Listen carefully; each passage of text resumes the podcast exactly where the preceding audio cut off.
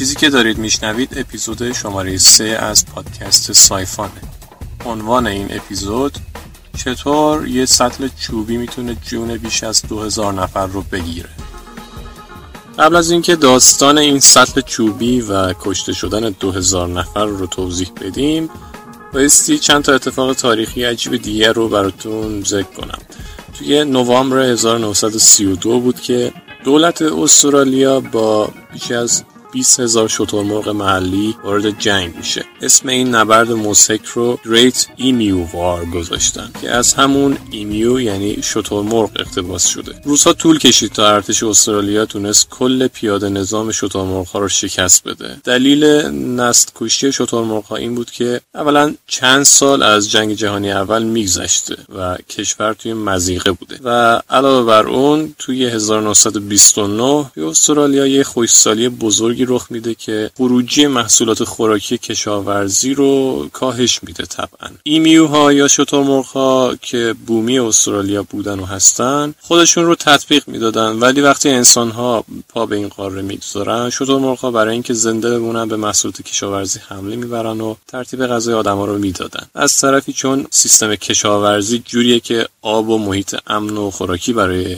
حیوانات تامین میشه ها به این محیط به چشم بهشت موعود خودشون نگاه می‌کنن و طبیعتا زاد و ولدشون توی این مزاره بیشتر هم می‌شده. خب دیدیم که چند سال از جنگ جهانی اول میگذره و ایمیوها یا ها از کشاورزی و محیط امنی که آدما ساختن دارن سوء استفاده می‌کنن و دهن دولت مرکزی استرالیا داره سرویس میشه. به همین دلیل دستور میدن با هر سلاحی مخصوصا لویزگان که یه مدل تیرباره شروع کنن دخل شترمرغا رو بیارن. دسامبر 1932 یعنی یه ماه بعد از این نبرد خبرش توی دنیا پخش میشه. به انگلستان می‌رسه و عدهای تظاهرات می‌کنن که نسکشی شده و چند تا سازمان حمایت از حقوق پرندگان. جالبه اون موقع چنین سازمانی توی خود استرالیا بوده. الان واقعا ما داریم چنین سازمانی رو.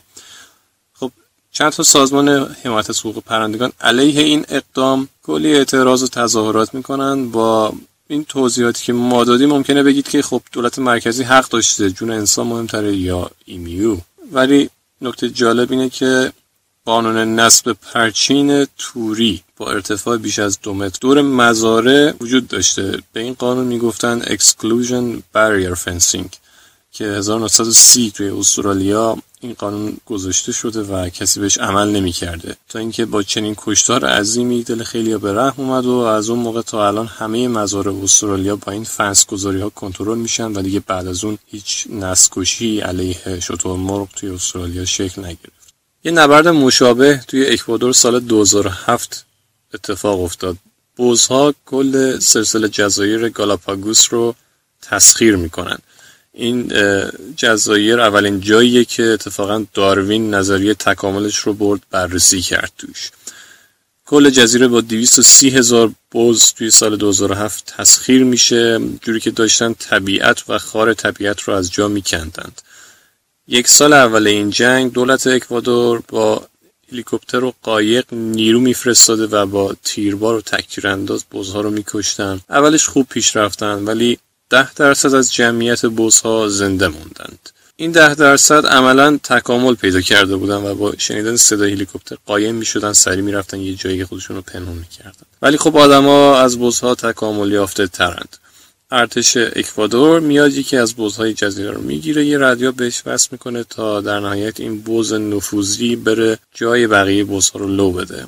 بعد از یک سال و نیم بالاخره همین بزها رو کشتن و دولت اکوادور برنده این جنگ شد. بر سر حیوانات جنگ های زیادی شده. نمونهش The Pig War 1859 جایی که حد فاصله بین کانادا و آمریکا بوده. این جنگ اینطوری شروع شده که یک کشاورز آمریکایی یه خوک رو که داشته سیب زمینی های مزرعش رو میخورده با تیر می‌زنه. از غذا این مزرعه توی محلی قرار گرفته که سالها بر سرش دعواست و آمریکایی ها می‌گفتن که این محل مال ماست. کانادایی که مستعمر انگلستان می‌گفتن که اینجا مال ماست.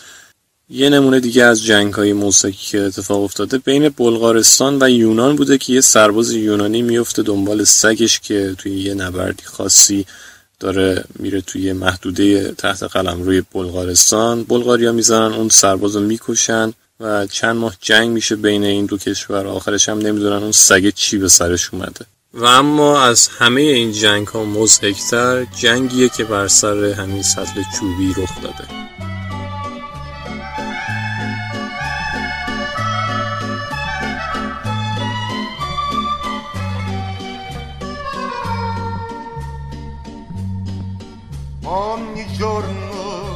Canzoni e se ne scrivono a milioni.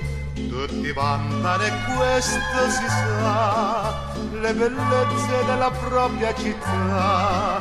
Non si parla che di popolare che se getta le rettevere in piena, poi divenga le napoletane, mare chiaro, Sorrento e Maria.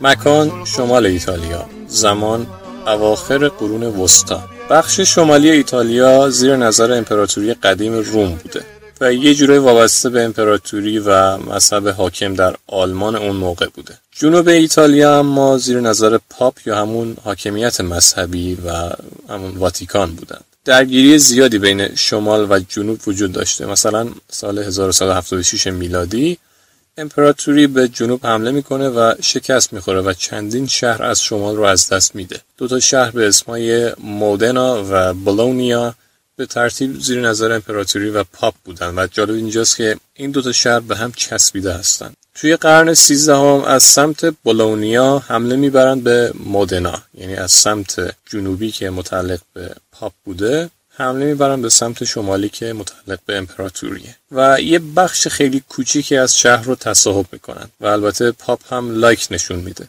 حاکم مودنا که حالش از هرچی پاپ و دین و مذهب به هم میخورده میگه که خدای بس دیگه خسته شدیم. اسم ایشون هاسرینو بوناکولسی بوده. اسم سختی هم داشته. لازم به ذکر که ایشون زیاد بین مردم مودنا محبوب نبوده و همونطور که می‌دونید بهترین استراتژی برای افزایش محبوبیت وقتی که شما در بین مردم خودتون محبوب نیستین اینه که یه جنگ را بندازید و اون جنگ رو ببرید.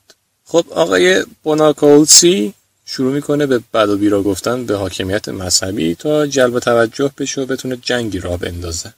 پاپ هم میگه ایشون مرتد و هر کی بتونه سرش رو بیاره بهش جایزه دنیوی و اخروی میدیم. کم کم تنش بین دو تا شهر بالا می‌گیره و از این ور میرن اون ور مزرعه میسوزونن و گایم برعکس. مردم مودنا یا همون بخش شمالی که شوختب بودن و مزاح می‌کردن. چند نفری میرن وسط شهر بولونیا و یه سطل چوبی رو از چاه مرکزی شهر میدزدن. بعد برمیگردن شهر خودشون رو به شوخی یه پیغام میفرستن که سطل وسط شهرتونم واسه ماست. پاپ بهش بر می‌خوره و از دزدها می‌خواد که سطل رو پس بدن. این بچه های مهد کودک بودن خودش. خب پاپ که بهش برخورد و از دزدها خواست که سطل رو پس بدن. مردم مودنا هی بهش میخندیدن و جدی نمی‌گرفتن قضیه رو. تا اینکه چند روز بعد سی و دو هزار نفر سرباز از سمت بولونیا میاد داخل شهر مودنا و میگن که یا سطل رو پس می‌دید یا جنگ میشه. آقای بوناکولسی هم طبعا خب دلش جنگ می‌خواست. ولی از بعد زمانه فقط هفت هزار نفر می‌تونه جمع کنه. و هر طور که شده این جنگ شروع میشه. اسمش توی تاریخ به نام باتل آف زاپولینو شناخته میشه. از این جالبتر اینه که حاکم مودنا یا همون آقای نچسب بونال کاولسی تونست با 7000 نفرش جنگ رو ببره. ولی البته 2000 نفر هم جونشون رو توی این روز از دست دادن که توی تاریخ واقعا بی‌نظیره. معادل کل تلفات ارتش آمریکا توی جنگ با افغانستانه. 700 سال از این ماجرا میگذره و اگه الان هم شما به شهر مودنا برید اون سطل چوبی رو می‌تونید ببینید که توی موزه نگه داشتن. این بود چند تا جنگ و نبردی که دلایل مزهکی برای شروعشون بود. البته میشه اینو تعمیم داد و گفت دلیل شروع هر جنگی می‌تونه مزهک باشه. و در آخر بازم مرسی که گوش دادید.